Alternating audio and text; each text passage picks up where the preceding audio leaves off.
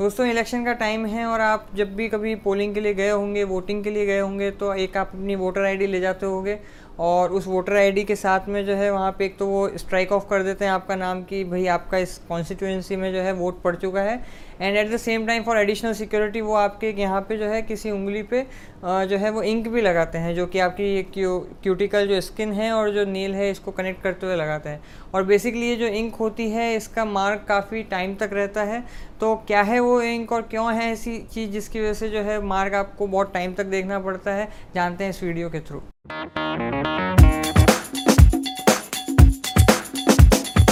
तो सबसे पहले तो इस इंक का नाम है इनडेलीबल इंक और इनडेलीबल का सिंपल सा मतलब है कि डेलीबल मतलब जो डिलीट हो सके, यानी मिट सके, और इनडेलीबल मतलब जो नहीं मिट सके। तो एक ऐसी इंक जो मिट ना सके या मतलब एक तरह से मतलब बहुत टाइम बाद में मिट सके, ऐसे तो कोई इंक है ही नहीं, लेकिन बहुत टाइम बाद में जाके मिट सके, हाथों हाथ ना मिट सके राइट तो उसे बोलते हैं इनडेलीबल इंक और ये इसे इस्तेमाल लेते आ रहे हैं सालों से। और इसको जो है सबसे पहले जो मैसूर की एक कंपनी थी, जिसका नाम है Mysore paints and varnish limited, और इसके जो फाउंडर थे, एक महाराजा थे उस समय पे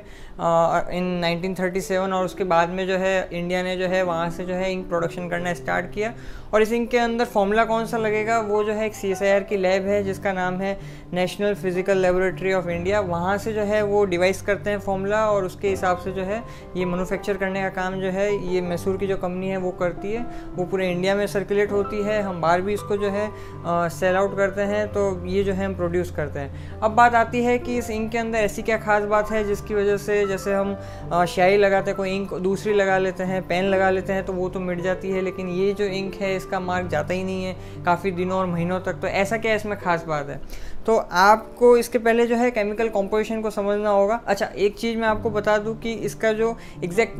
मेथड है, इसका एग्जैक्ट कॉम्पोजिशन तो जो है वो आउट नहीं है ऑब्वियसली फॉर सिक्योरिटी रीज़न हाँ लेकिन जो बेसिक फंडामेंटल है, वो ज़रूर बताया जा सकता है कि किसकी, जिसकी वजह से जो है वो परमानेंट एक मार्क ऑलमोस्ट परमानेंट मार्क जो है वो छोड़ के जाता है। तो बेसिकली क्या होता है कि इसके अंदर टेन टू ट्वेंटी परसेंट का जो है A G N O three solution होता है। A G N O three silver nitrate और सिल्वर नाइट्रेट अपने आप में जो है वो कलरलेस ही होता है। तो इसके साथ में इंक मिलाई जाती है और सिल्वर नाइट्रेट होता है। तो अब ये जो सिल्वर नाइट्रेट है, वो क्या करेगा कि जैसे जैसे ही आपके स्किन के ऊपर लगा और नेल के ऊपर लगा तो स्किन और नेल में क्या है, आप में नेचुरली जो है वो हमेशा स्वेटिंग तो होती ही रहती है, पसीना आता ही रहता है। और उस पसीने के साथ में जो है नमक आता रहता है और नमक का कॉम्पोजिशन क्या है एन सोडियम क्लोराइड राइट तो ये क्या करता है कि जो ए